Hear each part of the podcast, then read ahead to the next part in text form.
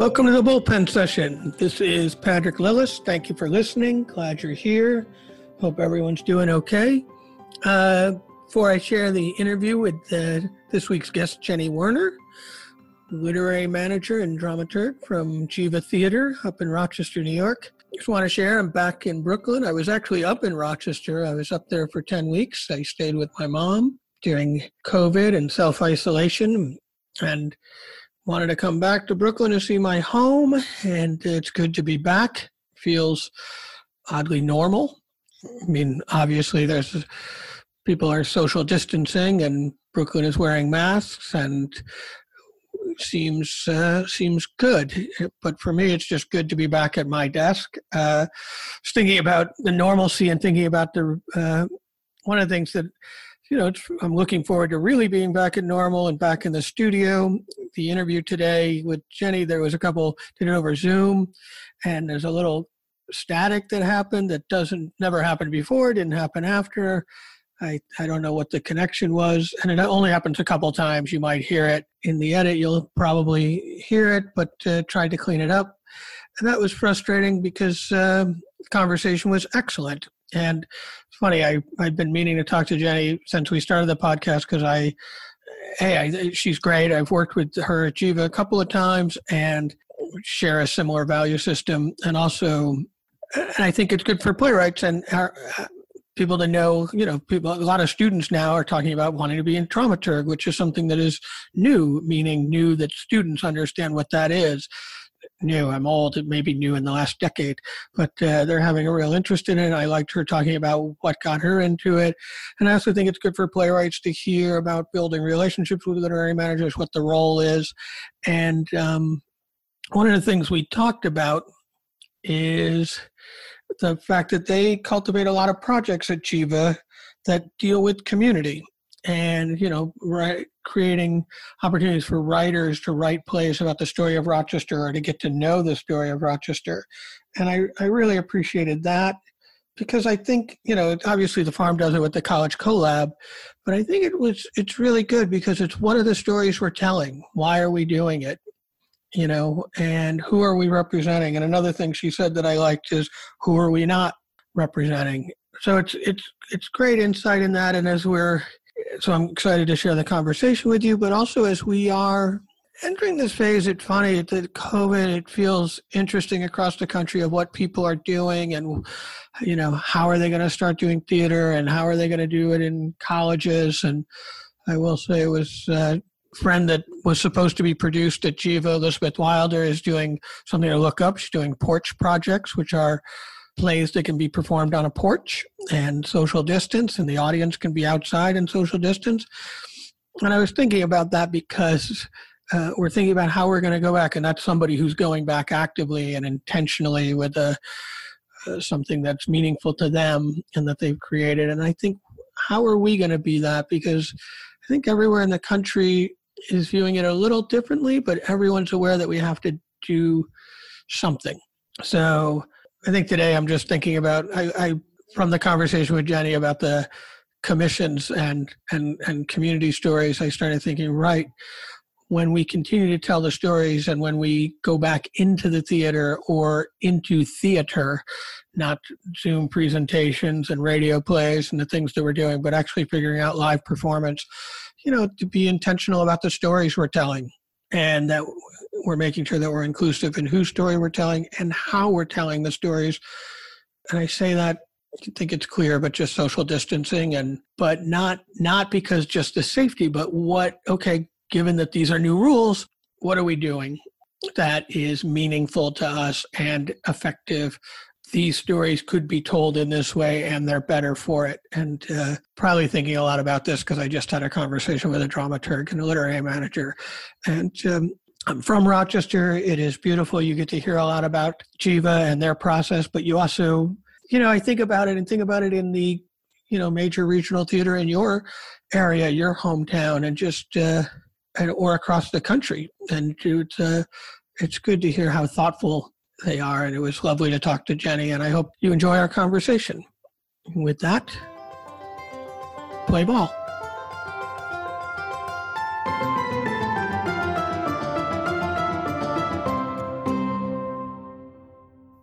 Really fun. I mean, you know, what I love about it is being able to connect with people who I am not seeing right now. So that has that's been such a wonderful you know just wonderful experience and some of the people who've been on the podcast are people who are were connected with shows that we had to cancel and so that's that also has been sort of bittersweet you know yeah um, the first one i listened to was elizabeth wilder oh, yes and uh, it is bitter. It's it's. I was glad you got to connect with them, and it was bittersweet. And are you are, are you doing her play? Is that scheduled? Is that going to happen? I I I heard the season announcement, and I don't remember if she's one of the ones that got postponed or. Yeah, we were in the middle of rehearsals for that play um, when this all happened. We were two weeks into rehearsals, and so I it's I don't know exactly when it's going to happen. Um, but you know, the set is 85% built. Um, the costumes are all ready. The first act is staged. You know, so it, it feels like it would be silly not to finish it. um, but I don't know when we'll do that because uh, nobody knows when we're going to be able to be back in the theater. Yeah, that is the big question. And uh, and it's funny when the first half is staged, I'm like, is it staged socially distanced? Is everybody? no, of course not. I mean, there's only three characters in the play, um, so we would have to do some reworking of it.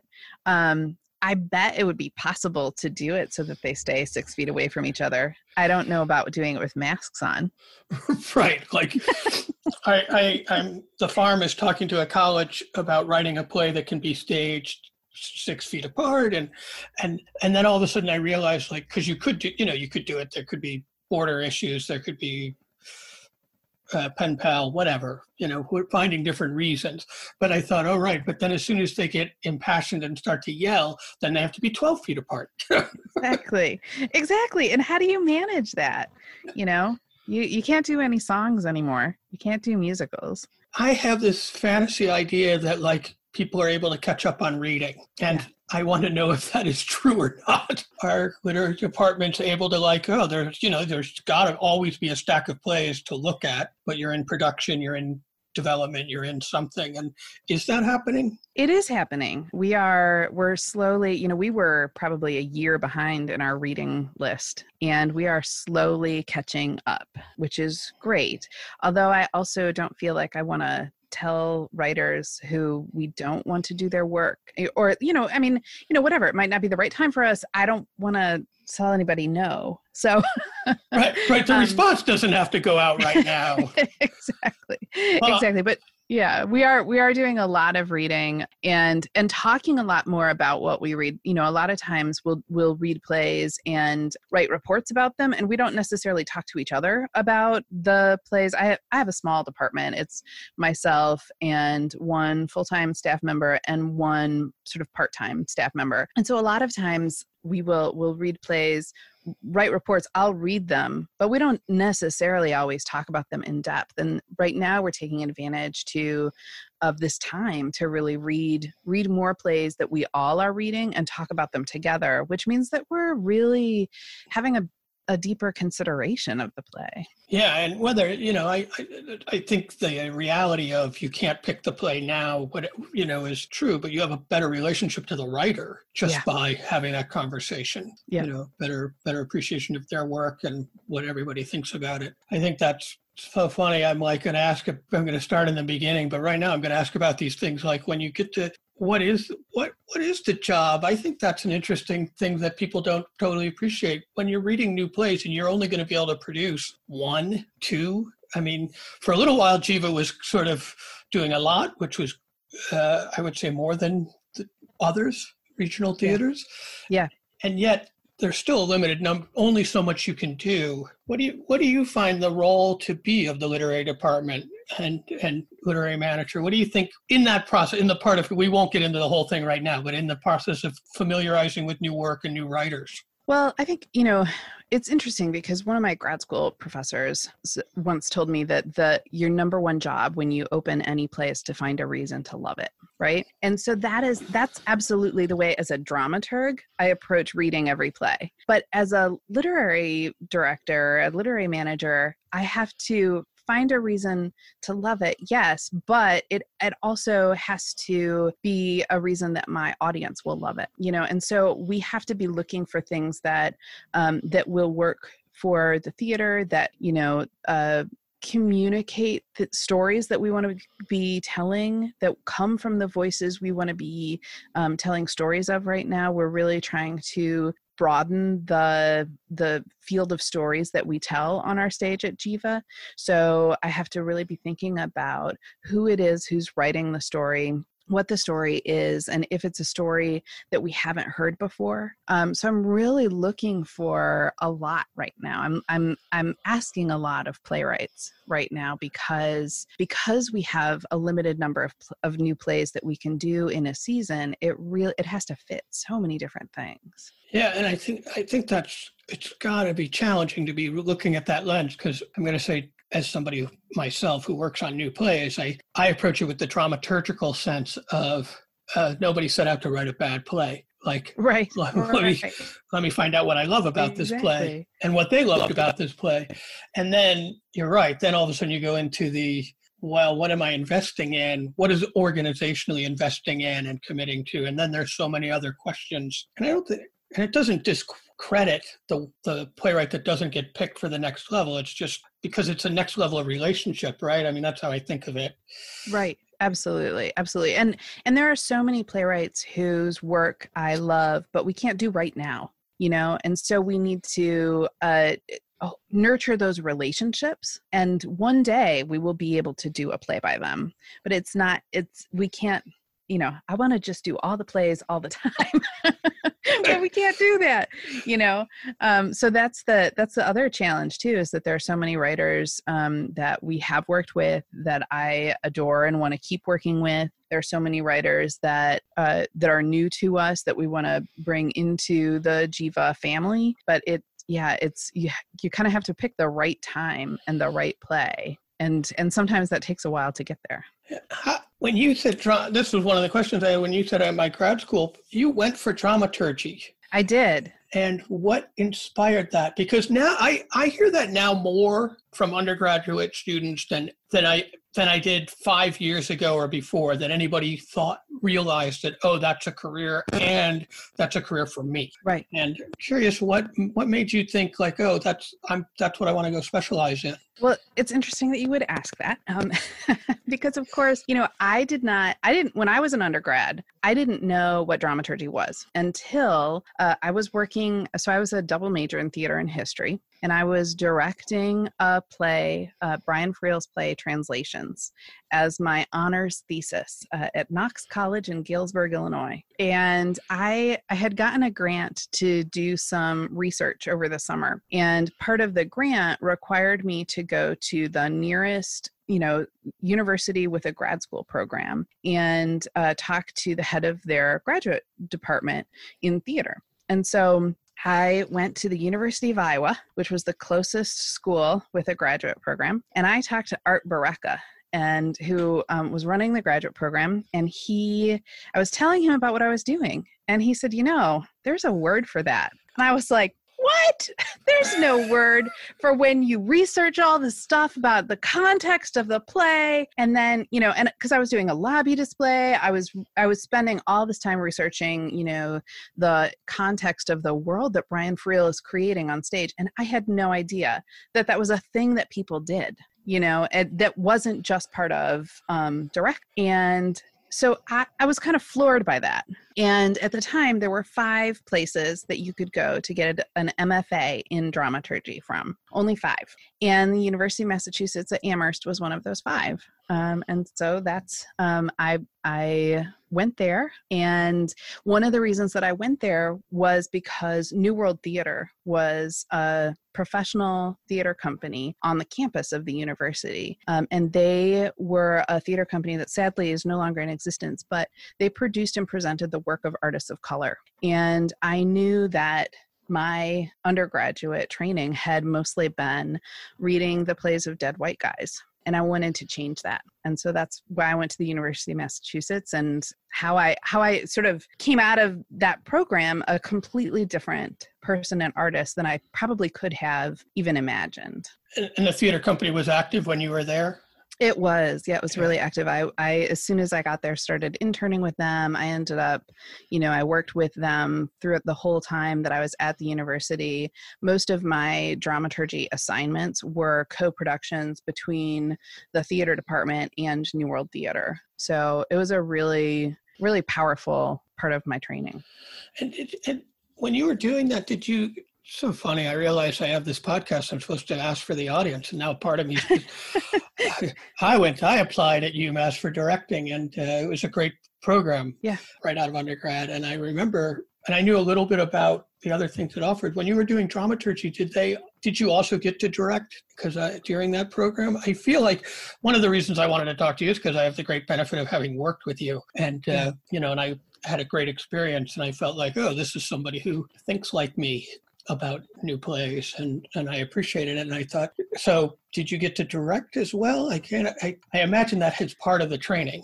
I did get to direct so I took a couple of directing classes directing theory classes and I um, I directed a one act while I was there, and then my thesis project was actually an adaptation that I, I adapted a book of essays about body image called Adios Barbie, and uh, I adapted this book for the stage, and then I directed the adaptation as well. So yeah, you the the program was really flexible because dramaturgy is such a you know there's no one one real definition for dramaturgy. Each dramaturg it approaches things in a different way. Each dramaturg, you know.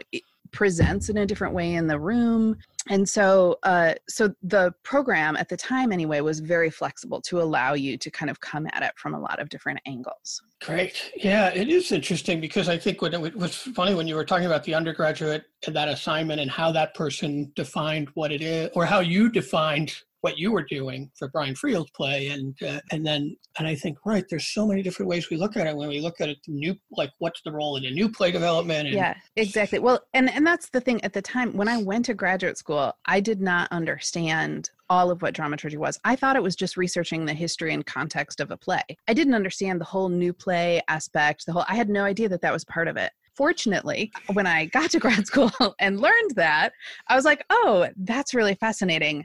I want to be doing that. And so that is, you know, now that is 100% my, the thing that I love about dramaturgy is working with playwrights, working on new plays. Um, you know, I, of course, I, I do work on plays that have been produced before, but my favorite thing is to, to work on a new play.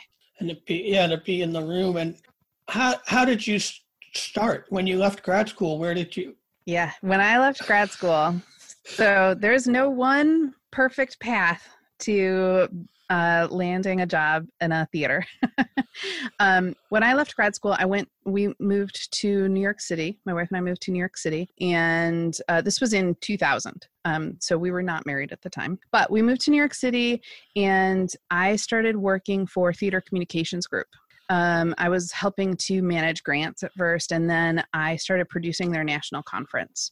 Um, so I worked there for 10 years and was, you know, producing conferences. That's not dramaturgy, uh, unless you think about it in the right way, which I, I, I was also teaching at NYU in the educational theater program and doing a lot of freelance dramaturgy on the side, um, which is kind of the way that you have to get into things is, you know, all about sort of creating those creating relationships. Yeah. I was interested in that because the freelance, when people when young people, and everybody is now becoming a young person to me, um, says that they're a dramaturg and they're freelancing, I, I, I get excited because I know how important they are, you know, and then I also get this real concern like who's hiring you and how is that happening? Because you're usually most fortunate to work with a dramaturg if you're working at a regional theater or you're working at Manhattan Theater Club or you're you know like you don't you're not getting that if you're working independently as much. And did you find that? How did that happen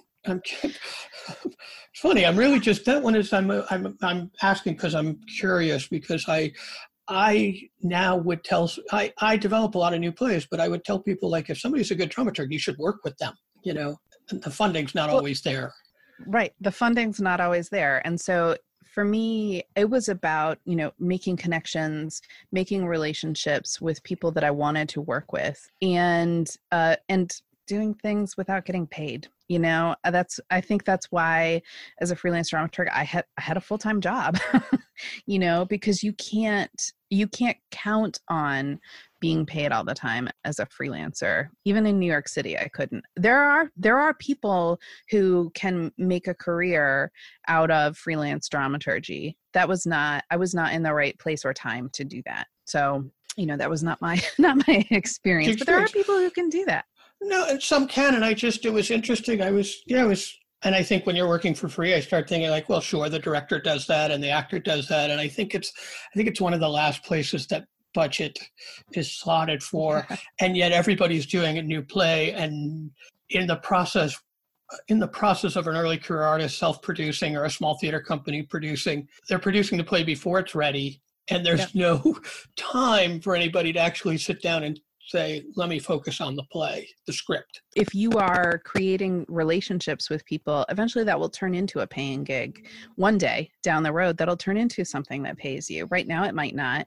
Right now, it might be about experience you know and i know that that's that's hard and that I, I, had the privilege to be able to do that because i had a full-time job and not everybody has that ability to do that but you know i think the more that you are kind of building those relationships, the more those are going to turn into something down the road. Yeah, but also thinking about like you did your full time job of thinking about it as an artist, or uh, and I think it sounded like as an artist and doing yeah. it, not not just as well. This is my job. I have to make money, but like no, actually bring value to this. This is my artistry. That's right. Uh, makes you more valuable in the eyes of everyone you meet there. That's right, absolutely. And and that turned into um, while I was working there, I met Mark Cuddy, who is the artistic director of Geva Theater Center. And when I was ready to be leaving New York City, it just it happened to be the exact same time that they were looking for a literary director and dramaturg at Geva. And the timing was really good. But I, because I had that connection with Mark from working at Theater Communications Group, that is what led to me being in this position that I'm in now. That's, which is pretty great just to, yeah. that the conversation could start. And had you been to Geva? Did you know you wanted to live in Rochester? Uh, I had been to Geva once before. Uh, my wife grew up in Henrietta, which is just out just outside of Rochester. Um, Emily Stork, she's a fantastic lighting designer. Um, she, she is a fantastic lighting designer who I went to. She was a senior when I was a freshman, I believe. Uh, right. college. I might I believe senior. She was always smarter than I was, so it didn't matter. three years or four years smarter. yeah, she's so um, she grew up here in Rochester, and so you know we had been coming to Rochester in the summers and the holidays to visit her family. And uh, one of the things that we knew, we had my son was in uh, kindergarten when we started looking and we we started feeling like we wanted to be closer to family and so moving to rochester felt really great. And, you know, after being, I had been to Geva only once, as I said, but had really liked, you know, liked what I saw. And um, so then, yeah, it was a it was a big leap to go from living in Brooklyn to living in Rochester, um, in a lot of ways, but really wonderful. But it must have been nice to have shifted from like to to fully be immersed in oh this is what I wanted to do versus the freelance part of it. And the freelance, I think, offers project based, which I have lived almost my whole life of doing that, which is great because you're taking on, you get fully immersed in one thing at a time. But what what was it? I say it must have been nice, but then the question is, what was it like to all of a sudden go and think, oh, I'm thinking much like the way you talked about the conferences, I'm thinking longevity of being part of that ongoing conversation through the work we present. Yeah. Well, it was it was a huge shift and it took me a little while to to adjust to that but one of the thing one of the reasons that i was so excited to move to rochester and to work at Geva was that i wanted to be part of a community and i wanted to be doing work that was important to a community. And that's what that's what we're doing at Geva. Where a lot of our new play work right now is focused on Rochester stories. We're commissioning plays that are, you know, inspired by the history of this incredible town. Rochester it was hugely progressive, you know, and uh, was a big part of all of these progressive movements. It's maybe not as progressive right now, um, but it has always been this sort of hotbed of of interesting ideas and people. Um, and so we're commissioning plays that uh, that are inspired by that history but have a place on the national stage. So like the agitators which is a play written by mat smart about susan b. Anthony and frederick douglass. We commissioned that. They lived here they both lived here they were friends for over 40 years and it's it was such an incredible project because of what it meant to this community and that's exactly what i was looking for when we were leaving new york city was that kind of feeling like i was helping a community tell its story yeah and i got to watch the dress of that, which was really nice. And I actually am, I've been up at my mom's by the Mount Hope Cemetery, and I walk yes. probably once a week past the Frederick Douglass statue and Susan B. Anthony and think about our because sounds morbid. I walk through the cemetery often, but it's only because it's gorgeous. It's a beautiful cemetery, and it's uh, and it does. It gives me a place of reflection and peace, but also attachment. And I, I glad you said, yeah, I'd want to tell the story of the community too. Wherever you are, you want to make sure that people feel engaged, and and uh, and we do have a great history um, yeah, being absolutely. a Rochesterian. And I'm going to get the name wrong because I looked down and realized I didn't bring my notebook in front of me. But but the, also what the other project, and I'm curious from the beginning, uh, House of Sun. Am I going to get that? Son House. Son House. Son House. Mm-hmm. Um, it's another Rochester musician, right? When he moved here, nobody knew who he was, but he became hugely popular in the 60s during the folk revival when these three guys from Massachusetts decided that they wanted to find the the men who made the music. And so they went down to Mississippi looking for Son House who um, was uh, they call him the father of the Delta blues. He was incredibly influential in um, the style of Delta blues um, and in fact you know Robert uh, Johnson, um, who's a, a, hugely popular blues musician, uh, the story is that um, he sold his soul to the devil to learn how to play the guitar. But what is actually true is that Son House taught Robert Johnson how to play the guitar. So, but Son House lived in Rochester, and nobody had really been telling his story. There's a lot of blues musicians here who play his music. Um, there is a lot of celebration of him locally, but you know, unless you really know the blues, you might not be familiar with Son House.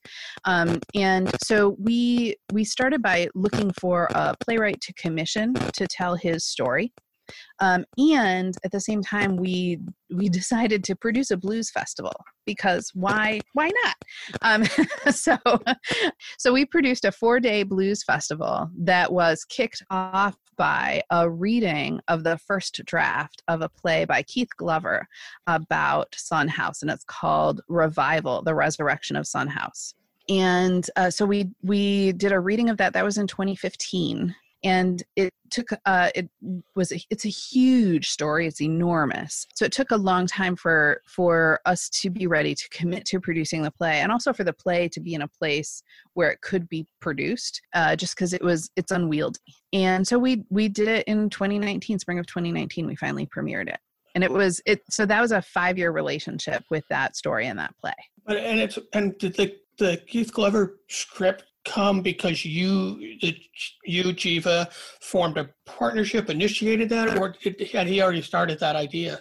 No, he hadn't started the idea. We had we'd been looking for a playwright to commission. We'd been looking for somebody who um, would be interested in telling Son House's story, and so uh, we had started. Skip and I had been reading probably I think I read probably 45 plays by 45 different playwrights. And uh, in the end, we both felt that Keith was a great choice. So Keith wrote the play Thunder Knocking on the Door, which is about a blues musician, uh, which uh, who happened to be partially inspired by Son House. And uh, so it just felt like a really great uh, connection, we um, talked to Keith about the idea and um, commissioned him to write the play. And I found out afterwards that he told his agent that he would have written the play for no commission money. Um, of course, that's after we signed the contract. yeah. Well, um, you know, I don't. I'm not saying that we should have asked him to write a play and not paid him for it, but. But it but was a course, passion you know, project for him, and and it was. And thankfully, we you know don't fully take advantage of our all passion projects. exactly exactly yeah and so th- so that was um you know it's incredible to have that kind of long-term relationship with a playwright yeah i was thinking well one of the reasons i thought about it is i think people not only did you initiate a project that was community based and a community artist about a community artist but also the idea that it's a five year minimal from you know idea to like oh we're going to produce this and and how much time it takes you know? I, I think that play too uh, it, went through a lot of development throughout the rehearsal process as well you know which was a four week rehearsal process. And then I I am I would say, and I I think that Keith would probably agree that after seeing the production, there are new things that that that you learn about the play. And so i i imagine that keith would agree that the play is not not done that there's probably you know some things that he learned from that production that he would change going forward. Yeah and i, and I well I, also nice i don't need to spin into how imperfect everything is but i was thinking about that and just the idea of continuing to develop and workshop it and that it's thorough. Yeah. And when the project did you with Mat Smart? Did he initiate that project? Did he already have a script about the about Frederick Douglass, or how did that come about? Oh, yeah, that was another commission. So we were Mat was here. We were we were producing another of his plays, Tinker to Evers to Chance, uh, which was a premiere. And um, while he was here, we were we were really interested in, uh, and this is something we still do, trying to help our playwrights who who are here know a little bit more about uh, about Geva and about Rochester. And so we took him to a bunch of places that that we thought would help him understand the Rochester community and our audiences. Um, and one of those places was the Susan B. Anthony House. Um, and uh, he went and was looking at the statue by Pepsy Kettavong of Susan B. Anthony and Frederick Douglass having tea. And he had no idea that they had been friends. This was at the time that um, Trayvon Martin had just been killed. And um, his he standing there looking at this statue of these two incredible leaders uh, a black man and a white woman having tea together in the middle of a middle class neighborhood with kids you know kids these statues are larger than life so kids play on them all the time. Um, and so there were kids around and and he just started thinking about you know what we could learn from that friendship that would help us address what's happening right now in our country um, and so he he did send me the idea to do a play about that. We weren't at a at a point where we were commissioning plays yet. Um, and I was like, "That's a great idea. Let me know when you when you write it." And he was like, "I don't know if I'm going to." smart, so, smart. See if you t- didn't do the Keith yeah. Glover like, "Oh, I'm for free. I'm happy." Exactly exactly. So um you know what happened was that we um we started thinking about it and about how much we wanted that play on our stage. And um so we looked for a grant. NYSCA has a grant that theaters can apply for to commission playwrights. Um, and so we applied to to the New York State Council on the Arts uh, to commission Mat Smart, and so they underwrote the commission, um, and we we commissioned him. He then um, came to Rochester a lot. We spent a lot of time together in all kinds of archives, talking to all kinds of people locally um, about both Susan B. Anthony and Frederick Douglass. Um, he did a lot of other research on his own in other places. And then the play, you know, came out of that. But he did not have that play in his drawer um, when we met. I think that's it's great, and I'm thinking about it differently than just a literary manager. And and I don't remember I do remember that I, at 1990, I was at the Berkshire Theater Festival as an intern, and I did a play by somebody who had just done a play at Geva. And they did not say the most flattering things about their experience in Rochester. And so it was pre Mark Cuddy. Um, uh-huh. And I remember being in the audience as a, I wasn't an intern, I was working in the uh, box office. And I remember thinking, like, hey, that's not my city. You're a dope. And so I'm glad just to hear and I don't want to say the playwright's name or you know how they summed up you know rochester uh, I'm, I'm, sure it involved a garbage plate you know which was always part of the history of the city right. and uh, but i remember thinking like oh there's so much more so just even the simple fact of like oh when writers come we make sure they know that there's something about is you know i, I want to say it sounds like the tcg and dramaturgical experience of like you should know there's there's a history to know about not only just to inspire you, not only to connect you more to where you are, but maybe you, it'll inspire what you're thinking about. Yeah, absolutely. Well, and that's one one thing that we're doing now too is when we so we have these artist apartments that are empty over the summer, and um, we have been offering playwrights the opportunity to come and spend a week in those uh, apartments and just write. It doesn't have to be anything for us. It doesn't have to be, you know, but when they leave, what I do want them to do, so I, you know, fill their apartment with books about stories from Rochester. And what I do want them to do when they leave is to tell me what they would be interested in writing about.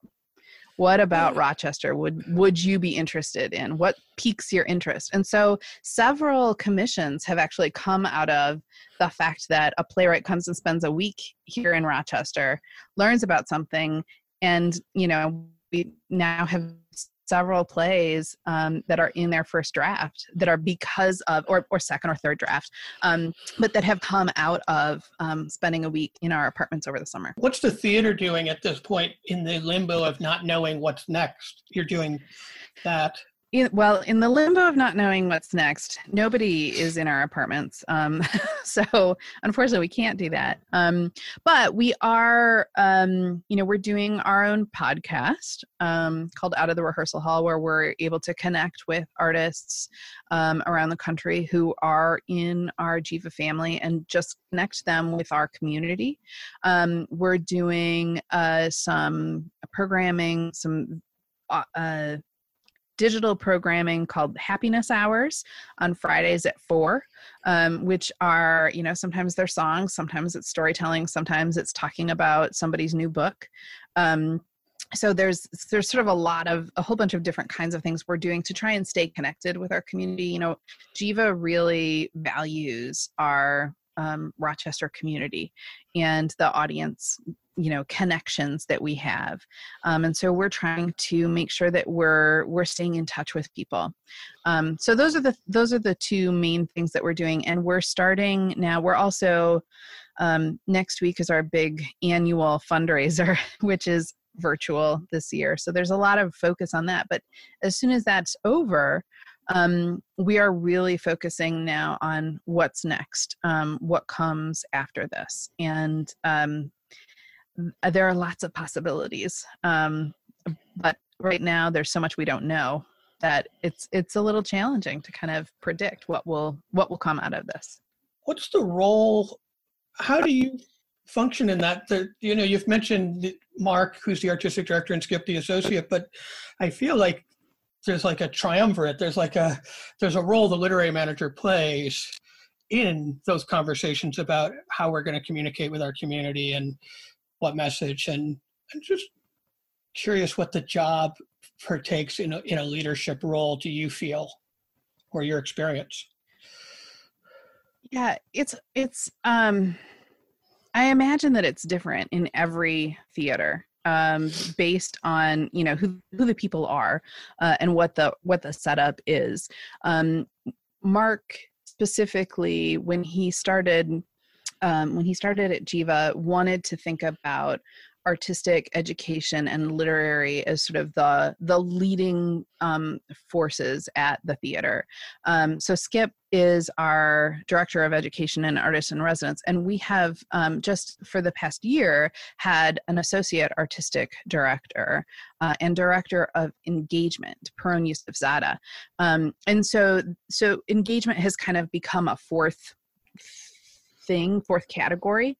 Um, uh, although I think a lot of, we were doing a lot of engagement already, as you can tell that the the focus on community um, in the conversation is that's all part of engagement. Um, but uh, I would say that my job is to ask questions, is to um, you know uh, I mean, I honestly feel a lot of times like I'm dramaturging the theater um, because my job is to ask the hard questions, to ask things about, um, you know, why are we doing this? What are the, how does it, how, is, is this serving the mission the way that we want it to? Are, what are the holes? Where, who are we not, whose stories are we not telling? Um, and what are we not seeing? So my, my job is a lot about asking questions and, and, um, and also you know being ready with um, a lot of sort of information about what's out there what other theaters are doing who other artists are that we should be thinking about um, so really kind of trying to keep my ear open to everything i can see and read and think about um, so that um, so that i'm helping to communicate all of that kind of stuff so that that we have kind of i don't know all of the context that we need to have to make a decision, which is what a dramaturg does as well. Right. so it is in a lot of ways like what I'm doing is dramaturging the theater. Which I think is great because it doesn't mean changing a decision or not changing a decision, but it's deepening a decision no matter what. Yeah. Like, like okay, we want to do that play. Let's be clear why we're doing exactly. that play. And I think that's that's great. How do you stay connected to everything that you want to pay attention to that's going on. it's really hard right because there's so much going on um, so it it's about going in the in the before times when we could leave our homes um, it was about you know going to new play showcases going to readings making sure that i'm connected um, to other other literary managers and hearing what other people are excited about and who other people are excited about. It's paying attention to anytime that somebody announces award recipients, who those people are, who they're kind of lifting up. Um, I get a lot of information from graduate schools about playwrights who are graduating uh, from their MFA program. So it's really looking at those and thinking about who's interesting there. I also, my uh, assistant literary director, uh, Fran Deslavera, um, we have different tastes and different experiences. And what is fantastic about that is that our our our ears get perked up about different things, and so the two of us have really become a great kind of um, uh, partnership in trying to make sure that we're hearing what's going on in the world. So it's it's also about you know making sure that I'm listening to what she's excited about. Yeah, and how, if I don't ask this, I'll I'll get killed.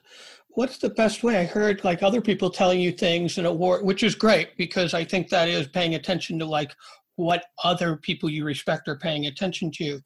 But if there's a playwright in this, I I wrote a little essay about fear for the literary manager after the pandemic, because your inbox will be full from everybody's attempt to write Lear.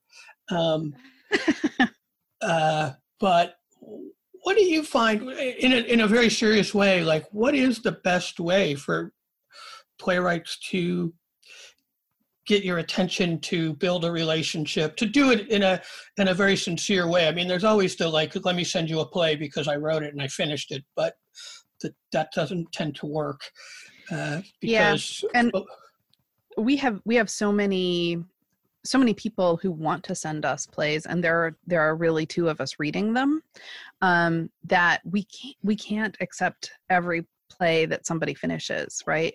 So if playwrights have an agent um, we will accept any play from an agent.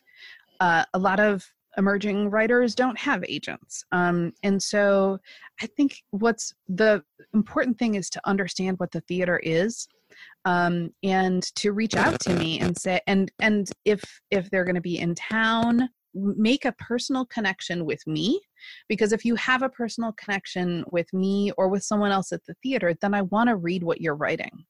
Um, but it has to and it might be at a new play showcase. I often i'll go to new play showcases and come back with more plays from playwrights who were not featured at that showcase than i do the the plays that were featured you know so go to the new play showcases meet the literary directors who are there i think those are really important because it is as you know horrible as it may be theater is an art form that is built on relationships and on knowing people. Um, and so you have to just make those relationships. I want to meet the playwrights, so I want to get to know them. Um, you know, and I, I think that's the that's honestly the best way. It might not be able to happen immediately after the pandemic. Um, but when we're in a place where these things are happening again, that kind of connection is really important. And it's a connection right? I mean it's not it's you don't have to sell me on the play you're writing. It, exactly. In fact i probably don't want that. I probably want to know more about you in that moment. And then later you know at the end of the conversation say can i send you a play and i will 100% say yes please yeah and yeah it's great because i think people don't I think everybody understands it's relationship building and then they forget, and it's hard. You know, it is hard to maintain it's relationships hard. across the country. Yeah. Uh, um, I, I, find it hard to maintain relationships in my neighborhood, you know. Exactly. But it is hard to keep that going. And but the one thing I also feel, and I don't know if this is true for you, I feel like when you've made that relationship, the great thing about the, in my opinion, about theater is they don't go away like if, if you and I connected at a conference three years ago and then we have a reason to reconnect, it's not like you forgot that we had an interaction, that we had a genuine right exactly. connection. You yeah. know, and it's understood that we're not standing next to each other or in the same building every day. Right. Know? And, yeah, uh, exactly. And I had a I had a student I talked to because of the college collab, but I got to talk to students at Centre College in Kentucky, and I asked them what they needed. And the first first answer was great. The first person said, "I said, what do you need in this pandemic?" As somebody who's about to graduate, first person said, "Hope," which I thought was beautiful and honest. And you know, the only hope I could offer is the same thing the person, the artistic director that Guthrie talked about, and that was the idea that theater's been around a long time. Uh, will continue to do theater, and and people want to do theater. But the other thing they said was knowing that people might not be in the building, how do they how do they enter the career and you know internships and apprenticeships and i'm not putting that on you but my question is are you doing that right now are you utilizing people at Geva not knowing that they can come into a building are you are you doing that is there a way for people to be early career artists to be engaged? We are not there yet. Other theaters might be, but we're not quite there yet. Um, and when we are, I imagine it will be something that that we list on our website and send out notices for and that kind of thing. I will say to the student who was asking about hope. I've been reading um, Rebecca Solnit's book from it's actually from 2004 called Hope in Dark Times, and um, it has been uh, and she's talking about good things that have come out of darkness and how people hold on to hope. And it has been really really powerful to me to read that um uh it, and to think about you know what is possible um now and and the kinds of conversations and awarenesses that we are having now about what's happening in the world that uh, because perhaps because we are paused um, that are uh, that are possible now in a way that they weren't possible before. I'm enjoying and appreciating the pace of yeah. being able to talk to people and really and and having a moment to think and remembering you know not remembering but really investing in my value system during this time of like oh these are things i value these are when the things i don't have that are really important to me you know uh, yeah. int- intimacy and things that we get through the theater are really right. important to me. Uh, right. But also things that aren't important to me that I end up spending a lot of time on. In the, I forgot how you rephrased it, but before times. Yes, you know, exactly. uh, you know, and I, I'm grateful for that. And I think the hope message is good, but I wanted to ask if you uh, if you have any advice any besides which is a good hope just anybody who's pursuing a career in the arts or specifically your field yeah well i guess you know i I would have two things I would say. I think one is that there's there's no single path. There's no right way to do it, right? Um, uh, there's no right way to enter into this field, and it may be that you're entering into the field later down the road. It may be that you know you you take a sidestep um, for other reasons. It may be that you pause and come back. There's no one way to be a theater artist. Um, and I think the other thing that I would say is that, you know, you can um you cannot have all the answers and still be doing your job, still be an artist, still be exploring and asking questions and making a difference. And it's okay to not have all the answers all the time. Yeah, that's yeah. I think that's the most powerful thing I ever learned. Is the most the most empowering thing for me to say was I don't know. Yeah. You know, and just and I don't know, let's figure it out. And like you said, young people can teach us so much. I think like it's it's an odd time and opportunity to say like, oh, we're going to communicate differently now. you know, and you guys have figured out a way to communicate for like a, you know a decade now that's different than how I would do it. So, right, how would exactly. you do it today? Exactly. Yeah, exactly. And you know, I think often um, because dramaturgy in, in particular is a field that can be so very academic there's a pressure to know all the things and to to be the one with the right answers. And that's actually not the best way to be a dramaturg. And sometimes the best way to be a dramaturg is to, to is to ask the hard questions that you don't have an answer for you know that that might lead you to something else because you're exploring something. Um, so i i you know i think that's probably one of the most important things to learn.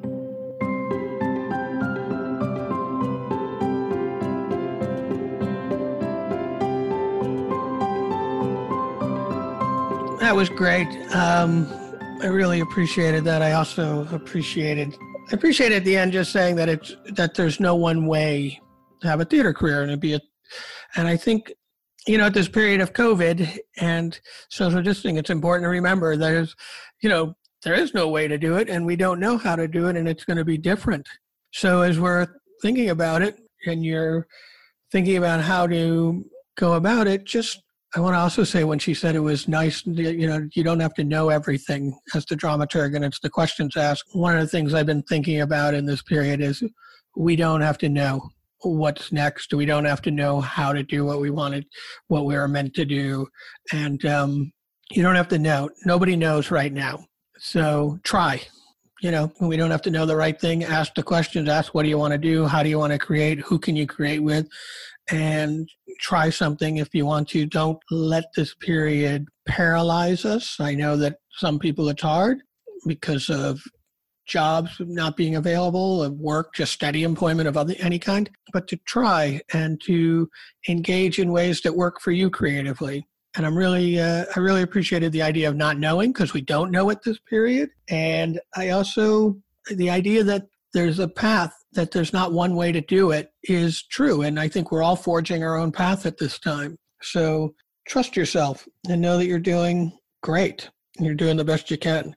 And on that, also, Diana Smith, who is the one who said hope at Centre College is what she needed at this time. I did read the book that Jenni recommended, Hope in the Dark by Rebecca Solnit, and it's great. It's very hopeful. It gave me hope in the idea of that was about protesting and about creating change, which is obviously relevant to today, and we can see that some change is occurring. But in times that felt dark, there is change that's happening. So even if we don't know it's coming or how, it happens through hope.